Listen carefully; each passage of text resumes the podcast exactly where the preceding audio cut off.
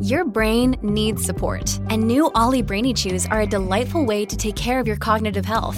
Made with scientifically backed ingredients like Thai ginger, L-theanine, and caffeine, Brainy Chews support healthy brain function and help you find your focus, stay chill, or get energized. Be kind to your mind and get these nootropic chews at ollie.com. That's O L L Y.com. These statements have not been evaluated by the Food and Drug Administration. This product is not intended to diagnose, treat, cure, or prevent any disease.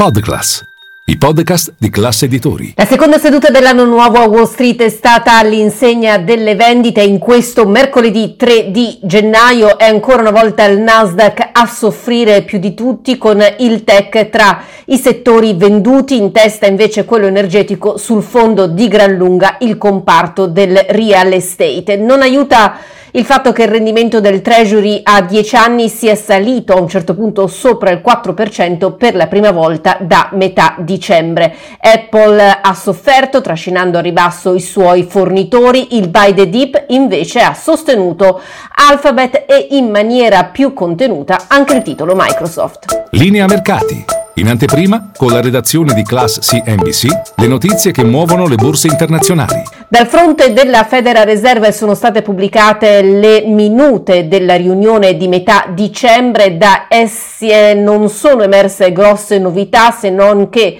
eh, sostanzialmente i tassi sono visti vicini o al picco e le stime fornite dai vari membri della Federal Reserve eh, lasciano presupporre come sia appropriato un livello del costo del denaro più basso entro la fine del 2024. Tuttavia quelle stime vengono definite come altamente incerte, ecco perché la Fed rivendica ancora una volta un approccio non solo basato sui dati macroeconomici ma anche particolarmente cauto. Di fatto non viene esclusa un'ulteriore stretta monetaria come anche la necessità di mantenere il livello dei tassi a quello attuale per un periodo di tempo più lungo del previsto. In giornata ha parlato Tom Barkin, membro votante della Federal Reserve, che ha detto un soft landing è possibile ma non necessariamente inevitabile.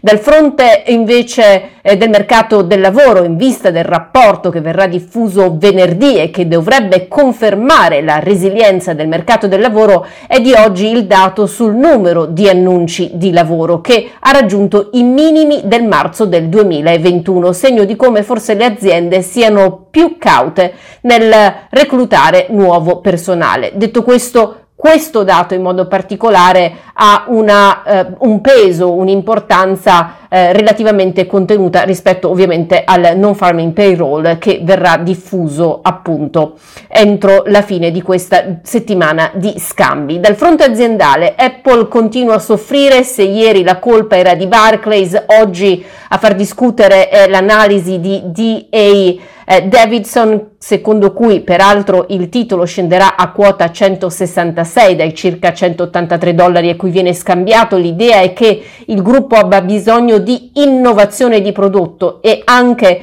eh, di software per spingere i consumatori sostanzialmente a fare più upgrade. Xerox invece cede oltre il 10%, ha annunciato l'eliminazione di circa 3000 eh, dipendenti, pari a circa il 15% della sua forza lavoro nel nome di una riorganizzazione.